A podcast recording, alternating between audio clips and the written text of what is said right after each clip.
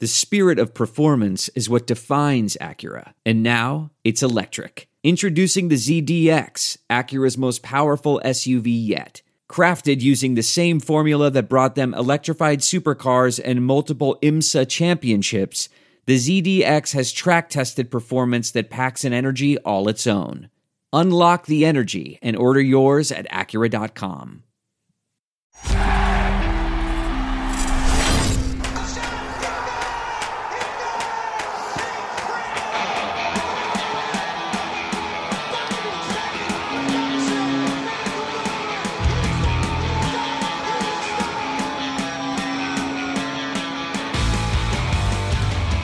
Hello, everyone. You are listening to the latest Flyers Talk podcast presented by Great Railing. I am Jordan Hall, and as always, I am joined by the dynamic Joe Fordyce. And Joe, it's starting to look more and more like this could be a long year from a win and loss standpoint for the Flyers. It's starting to feel a lot like last year from a win and loss standpoint. Now, we are seeing some signs of growth from the team defensively they're in games probably a little more often than I think they were last year, at least from the back part of the season where they were getting blown out a lot. But they're really struggling to pick up wins. They're 2 11 and 5 in their last 18 games. They're winless on this four game road trip through three games. What are some of the things that are really standing out to you? It's looking like they're just struggling to score goals and not having guys finish when they really need it. I think it's lack. you're seeing a lack of ability to make plays where the other team has some somebody that makes another one more play than the Flyers make. So I, will go to the example of um, the Arizona game. Arizona's not a good team. They're, they're they aren't. They wouldn't argue that they're a good team, but they have Clayton Keller who makes a play late in that game that wins the game, or sorry, I should say in overtime that wins the game. Um, and then like last night, you have JVR on that breakaway and just kind of I don't know if the puck rolled on him or what happened, but it kind of looked like he scooped the puck up in the air and it went over the net. And that's the kind of play that needs to be made. This this team is not equipped to not take advantage of that um, because he had the whole top of the half of the net open, um, and you know they just they don't have the firepower to not capitalize on that sort of opportunity. And i feel like that's what's happening. One team capitalizes the other team doesn't and the other team in this scenario seems to be the flyers in almost every game. Um, except for that colorado game at home that they won where they they managed to put up goals. I mean you're looking at games where even even games where they score those games they allow goals and then somebody makes one more play than them. Um, and it's it's yeah, it's frustrating to watch. I, I do think it's different than last year because you look at there's definitely more positives than last year. The positives are not equaling wins. And I think that's what you're hearing after these games, John Tortorella talking about I liked our game except for this part. I liked our game except for that part. The parts that he likes are not equaling wins. And I think that's the most troubling part. But I'm not sure that that's unexpected uh, from what, you know, we talked about going into the season. Even, to, even the times they they come out and they, they score four goals, it, it feels like it's truly an anomaly. Like it's not going to happen again. Like sometimes you're like, okay, maybe they can build off of that. Maybe some more goals will come, some confidence um, is built. But then the very next night, they're like in a dogfight to score two goals. Uh, I looked it up. They have two or fewer goals in 17 of their 30 games. It's just so many low scoring games where you're forced to be perfect um, and just not enough finish. Uh, they just don't have the players to finish. Joe, one guy we would think should be right up there in terms of guys stepping up and finishing and putting up goals is Joel Farabee, and it just hasn't happened consist- consistently enough. Yeah, and I don't know if that's that he came back from his injury too early or that he came back and all of a sudden had much more pressure on him to carry a big part of the, you know, a big piece of the pie offensively. But something's changed because there are games where you don't even recognize, like you don't realize he's playing. If someone told you after the game, Joel Farabee didn't play tonight, you would say, "Okay, I didn't notice him." Um, and you know that that's that's troubling because Joel Farabee is a big piece of this team's future. He was a first round pick. Um, he kind of burst on the scene quicker, maybe, than any of us thought and it's almost like he's hit a sophomore slump, but it's not his sophomore year. So, um, yeah, that's something that needs to get better. And I think it's a glaring hole when you talk about this team lacking to score goals. You know, I know he's a young guy, but you have to point the finger at him to start. I mean, you can point the finger that Cam Atkinson hasn't played this year but in terms of the guys that are playing, I don't know that you go far down the list before you get to Joel Farabee. He might be the first name on the list. No, he's right up there. He's a guy that you would think would be a top three goal scorer for the team and maybe a top three point producer when he's going right. He has 15 points through 30 games, uh, five goals, 10 assists.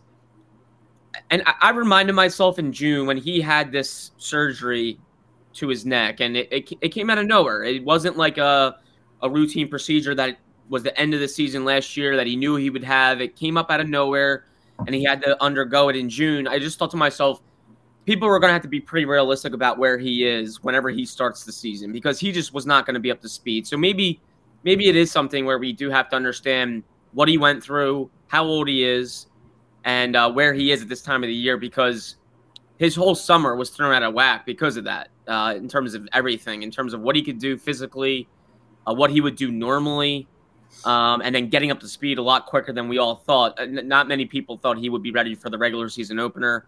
He was able to participate in camp mostly, uh, a lot of it in non-contact fashion, but he was able to go through most of it. So maybe it's something of you we have to temper our expectations a little bit, and maybe he's got a big spurt coming soon where he feels more like himself. Uh, but I do wonder if he's just fighting it because he's just not there from a timing standpoint and maybe just feeling comfortable again after such a serious surgery. That's just my my guess. Yeah, and and and you know you don't have to go back too far. Uh, I'm not sure if which I forget which overtime loss it was. He has a two on one breakaway, and the defenseman was playing the pass, and he I don't know if he decided to try to pass too late or he tried to, to pass off the pad. I know Scott Hartnell talks about that a lot. That that's what teams work on.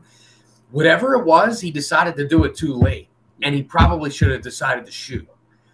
The idea, the fact that whether he decided to pass it or pass it off the pad, the fact that he didn't decide to shoot to me is a concern yeah. from a goal scorer because I'm not sure that last year or the year before that Joel Farabee's not shooting that puck. The defenseman's clearly playing the pass you have to shoot the puck. Yeah. Uh, and particularly in a situation where this team needs goals.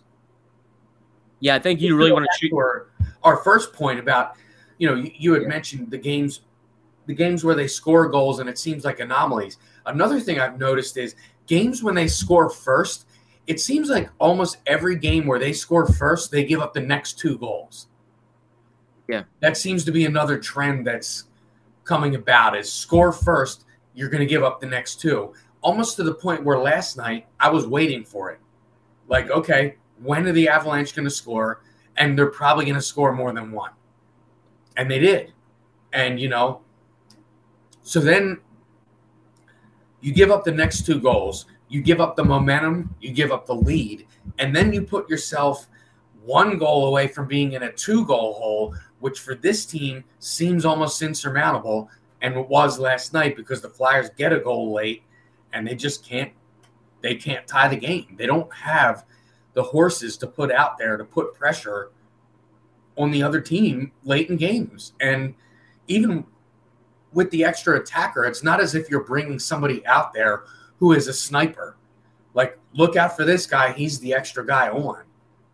It's it's just not it's not happening. And I know Al Morganti's pointed this out several times. They rarely get the goalie moving side to side. And, you know, that breakaway, the two on one with Farabee the other night, maybe that was an attempt to do that, um, but it just was not executed uh, the right way. And you know, this is these are things again. This is not a team that is equipped to pass up opportunities that are golden goal scoring opportunities, such as the few we've mentioned on this podcast so far. Flyers Talk is brought to you by Great Railing. Stop into Great Railing for the highest quality and lowest prices on all your railing, decking, and fencing needs. Well, Joe, if there's one positive, it's probably that the Flyers will have some good decisions coming up on defense. Tony DeAngelo hasn't played on the road trip so far. I'd imagine he'll be good to go in New Jersey. The reasons he hasn't played is number one, the first game he was a healthy scratch, and then the following two games He's been away from the team. He's been unavailable because of a family matter. So we honestly hope all is well for Tony from a family standpoint. We know what he's going through. He posted something on his Instagram account about the loss, I believe, of his grandmother. Um, so our thoughts are with Tony DeAngelo as he goes through all of that. I predict that he will be back in New Jersey because it's such a close trip. I would imagine he's home in that area in the Philadelphia South Jersey area. So perhaps he will be back in New Jersey. That's purely speculation. But point being, the Flyers could have some, good decisions because Cam York is playing really well on this road trip. Uh, and Tony DeAngelo, you think should be in the lineup when he's healthy and good to go. How does that all play out in your mind, Joe? Uh, I would think you're thinking York should stay in the lineup, but what are your thoughts? Um, to me, I think both of them have to be in the lineup. And I'm going to go back to what we just talked about. This team struggles to generate offense. Both of those players generate offense. Mm-hmm. So you simply have to find a way to have them both in the lineup. I and quite frankly, I don't it doesn't matter to me who the scratch is to find them in the lineup. Nick Seeler, I think he might have played his worst game as a pro last last night. And um, maybe he needs a rest. Maybe it's kind of a, a rotational sort of thing. But I mean, Justin Braun has has struggled, and he seems like he might be a little dinged up. We've seen some uh, him skating a little gingerly after a couple plays in the last few games. Maybe he needs a night off. Maybe it's one one night, one the next night. But to me, if you have two defensemen like these two that are generating offense, you you, you simply cannot if Cam York is playing the way he's playing right now, the last three games, his confidence is likely at an all-time high. You you can't take him out of the lineup. And Tony DeAngelo g- generates offense and should probably be, you know, he's obviously going through a tough family situation, but physically he should be a little bit refreshed. They both have to be in the lineup to me. I'm not certain I know exactly how that all plays out I don't think those two play together. I think it's a one of them with Provorov on the top pair, and then one of them plays on the second or third pair with some power play time. Um, but to me, they both have to be in the lineup and involved significantly. If if Cam York doesn't make the play he does last night against Colorado, the Flyers are being shut out in those final minutes until they get that James Van Riemsdyk goal where they have the extra skater. Like, that's purely just 21 year old who's very offensively talented making a play, doing it on his own. That was just purely him for the most part, aside from winning the faceoff. Like they need that offense. They need that in there. Right. And, and, even the play he makes in Arizona in the overtime, he he he goes down below the goal line and loops out in front of the net and hits the crossbar. Mm-hmm. And you know, I'm looking at that play and I'm saying – are there any other players on the Flyers that can make this play? Yeah. Maybe Konecny. Yeah. I mean, I'm, I'm not including Atkinson because he didn't play, but you know that is a tremendously skilled offensive play, and we saw it again last night. I tell you, the play he makes at the blue line last night on the goal, not not not the the second shot that he actually scores on, but the play he makes to to shake the winger at the blue line, it reminded me of Shane Gostisbehere the first year he came up. Yeah. The first year he came up and he would do that little shimmy at the blue line to create all kinds of space for himself. The only thing I will say is I think Cam York's stick handling skills are better than Shane Gostisbehere. So yeah. that was I saw that and that was an eye opener for me. And to me, you can't you cannot take that out of the lineup. And because this team struggles to score, DeAngelo can create offense. He has to go back in the lineup too, and you just need to find a way. And and it gives you four really solid, I think, offensive weapons on the back end, which you need. You need because there's not enough scoring up front. So yeah, if you have York and DeAngelo, and then you go with Provorov and Sanheim, not saying those are the pairs, but those four, I think there's solid offensive threats. It just gives you more offense generated from the back end, gives you a better chance to score. And I don't think any of those guys are going to make you a liability defensively. So I agree. I do think it has to be either Nick Seeler or Justin Braun that comes out. I think if there's a good rotation there, you can get one guy that maybe is a little banged up, feeling healthier um, Braun might be, I think, a little more apt to play in bigger minutes if he's needed than Seeler. So I would maybe lean towards playing Justin Braun because I think he's a little more experienced, a guy that you could probably throw more minutes on and he would be okay. You could trust him a little bit more. But regardless, yeah, Nick Seeler's been good this year aside from last night. And uh, Braun's pretty steady. But I think you need the offense in there. And to tell you how skilled Cam York is, back when the Flyers had drafted him, I talked to his uh, U.S. development coach John Wroblewski, and York was on that loaded U.S. team with with Hughes and a number of those guys, Zegras, all those guys. And the coach told me York was probably their most talented shootout guy. He said among all the guys, he thought York was actually the most talented in shootouts because his skill was that high end.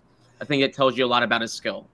And even when you saw last night, when when when the Flyers were trying to had the goalie pulled and they were trying to score with the extra attacker, his stick handling, there's a subtle quickness to it that I think really keeps defenders on their heels. Mm-hmm. Um, and there's this thing he does, and I've brought it on up on this podcast before. He plays with his hands really high on his stick so it seems like he has a longer stick than everyone else because he handles the puck with, like with his the way he holds the stick. He handles it as well as guys who hold it down lower. So it's he's got all this extra room, and there's almost like this whip effect to his passing and his shooting, and the way the, the torque on these sticks nowadays. It just everything happens so quickly, and um, I think he, I think he's a very unique player. I really do, and maybe he learned from his starting the season and the disappointment of starting the season with the Phantoms. But he seems like a guy who isn't phased by the moment and um, looks every bit of the an NHL defenseman right now. And what we've seen in these three games, and you know, couple that with what we saw last year, um, I think he has to be here to stay. Opioid addiction is a national public health crisis. The Someone You Know podcast from the Independence Blue Cross Foundation offers inspiring stories that challenge stigma, offer hope, and humanizes the disease of addiction. Download the new season three of Someone You Know on all major podcast platforms. Yeah, Joe, I think now is the time really to let Cam York play. Let's see some kids the the season is going the way I think a lot of people expected in terms of losses starting to pile. Figure out what you have in these young players, play them in situations uh, where they can possibly succeed, maybe fail, and learn a little bit about them.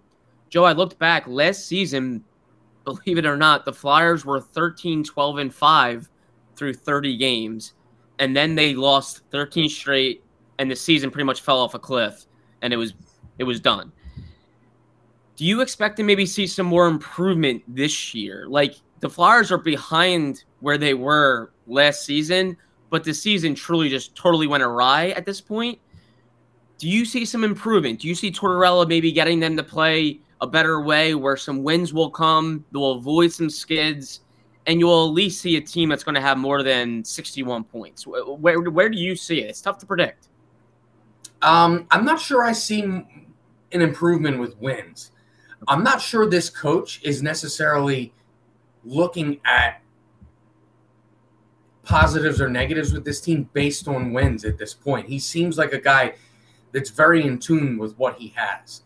Um, I would argue some of the players see it because you see some of the defensemen talking about, you know, they're they're they're not coming out and saying it, but when they're lugging the puck out of their own zone and looking up and you're seeing Nick Deslauriers and Patrick Brown, it's not like you're seeing a ton of offensive forwards to get the puck up the ice to. Um, so I, I think I think everybody sees what's in front of them. They're not going to talk about it that way, um, and of course they're going to try to win every game. But I'm not necessarily thinking that they're basing um, positives and negatives on the record because um, it's not really about the season. Uh, and it can't really be about this season. This this roster is not built. A, this is not a for this season roster. If you know what I'm saying, like you have guys filling in, particularly in your bottom six, and you're missing a couple guys up top, and uh, you know you're a, on a sort of let's see what we have mission here. And I'm not sure seeing what we have. I'm not going to say wins and losses don't matter because that's just not true. But in seeing what they have, I don't think that that's based on wins and losses. And I think that's where this team is. And I think everyone realizes it. Only the coach really is saying it. The Flyers are 9 14 and 7 through 30 games. Uh, we have seen them be more competitive in in games. They're in games. Uh, all three losses on this road trip so far have come by one goal. So there are some things you can you can hit on as positives, but the Flyers did vow to be more competitive this year. Now, does that strictly boil down to wins and losses? No. More competitive could be, hey, we're in games, we're cutting down our goals against, we're giving ourselves a chance. But I do think you need to win from time to time. I do think win wins can can be a sign of competitiveness and, and, and build some things. So I think it would be nice to see the Flyers win some games here and not finish the year 25, 46, and 11 like they did last year. Although some people probably will want, to see that for the lottery perspective, it'll be a it'll be a thing they'll have to balance all year. Is are we trying to win some games, or yeah, are we just trying to put our kids out there and see what they can do and understand failure and losses are going to come? it's a it's a tough balance because you have a coach that's a guy that believes in winning. He wants to win. He understands the big picture. Don't get me wrong. He has said this could take years, but at the end of the day, he wants to win, and hockey people want to win. Uh, so I just I find the balance fascinating. I think it'll be fascinating to watch because we're only in mid December, and it's starting to see like it's starting to look like this season could be a long one. Uh, but at the same time, I do believe people will want to win. Players want to win uh, and, hockey folks generally want to win. So I guess we'll have to see how it plays out, Joe. Yeah, and I, I would say that the, that the fact that they have seven overtime losses already, um, one, that's a very high number for this part of the season. And two, that shows you the lack of skill position because these teams, you're running your star players out there for multiple shifts during three on threes. We've seen John Tortorella now go with two defensemen and one forward. They don't have enough forwards. They don't have the horses to play three on three overtimes. And, and your talent deficiency is going to show up in a three on three. And that's why this team has seven overtime losses already. Um, so I think that shows they're more competitive because they're getting those games to overtime. But then when they get to game the games to overtime, I mean, we're talking. I'm just going to recall one of them. Montreal. That is not a great team. But when you get to a three on three, they have Nick Suzuki, they have Cole Caufield, and the Flyers have Travis Konecny and who? Um, we've seen Kevin Hayes struggle in that because he's not the quickest skater. Um, of course, Cam Atkinson's absence because of injury hurts them in a three on three situation. Mm-hmm. So, you know, we've talked a lot about talent deficiency starting to show itself. These overtime games, I think, is where it's glaring the most because they don't have the forwards to to to put out there during during these overtime sessions. Yeah, yeah. The Flyers are 0 7 after regulation, six overtime losses, one in the shootout. They're not even getting to the shootout because they really do seriously struggle in overtime. They struggle to score, and then they have other teams that just strictly have more talent in those situations where the ice is open and it's just one mistake and boom. And there's nobody to cover up for turnovers, as we saw with Kevin Hayes' turnover the other night. And right. then, of course, the next night they go to overtime, or the next game they go to overtime, and Kevin Hayes doesn't play. Right. And you know, it's Some, there's not enough guys on the ice in a three on three to make up for a bad turnover where everyone is engaged offensively and needs to go into defensive mode that quick. Yeah. This team doesn't skate well enough for that. And few teams do really with three on threes. I mean, you don't really have that luxury if you're going to turn the puck over just inside your own blue line. Mm-hmm. You're really putting yourself in a bad spot and your goalie. And I'm curious as to where the Flyers see it. Like, do they say to themselves, hey, we're right there? We feel like we're right there in a lot of these games and we can still build here. Or do they do they see more reality of like it's hey we're far away. We're 9 14 and 7 for a reason. Um, i'm very interested and curious to see how the flyers see it how management sees it how the coaching staff sees it. Um, but we should get a better read i think throughout december into january about where this team is and it'll make the trade deadline in march ex- extremely interesting uh, with this team and where the direction is headed going into next season and, and down the down the runway here but plenty to analyze, plenty to look at. We'll have it all here on the Flyers Talk podcast moving forward as the Flyers finish up this road trip in New Jersey. You can watch Thursday's game against the Devils on NBC Sports Philadelphia. We'll have pre and post game live produced by our very own Joe Fordyce. Joe, thank you so much as always. A big thank you to Ben Berry, our podcast producer, for always being flexible with our time. And Flyers fans, of course, as always, thank you for listening to the latest Flyers Talk podcast presented by Great Railing. Wherever you get your podcast, please rate and listen, and we can't wait to talk to you next time.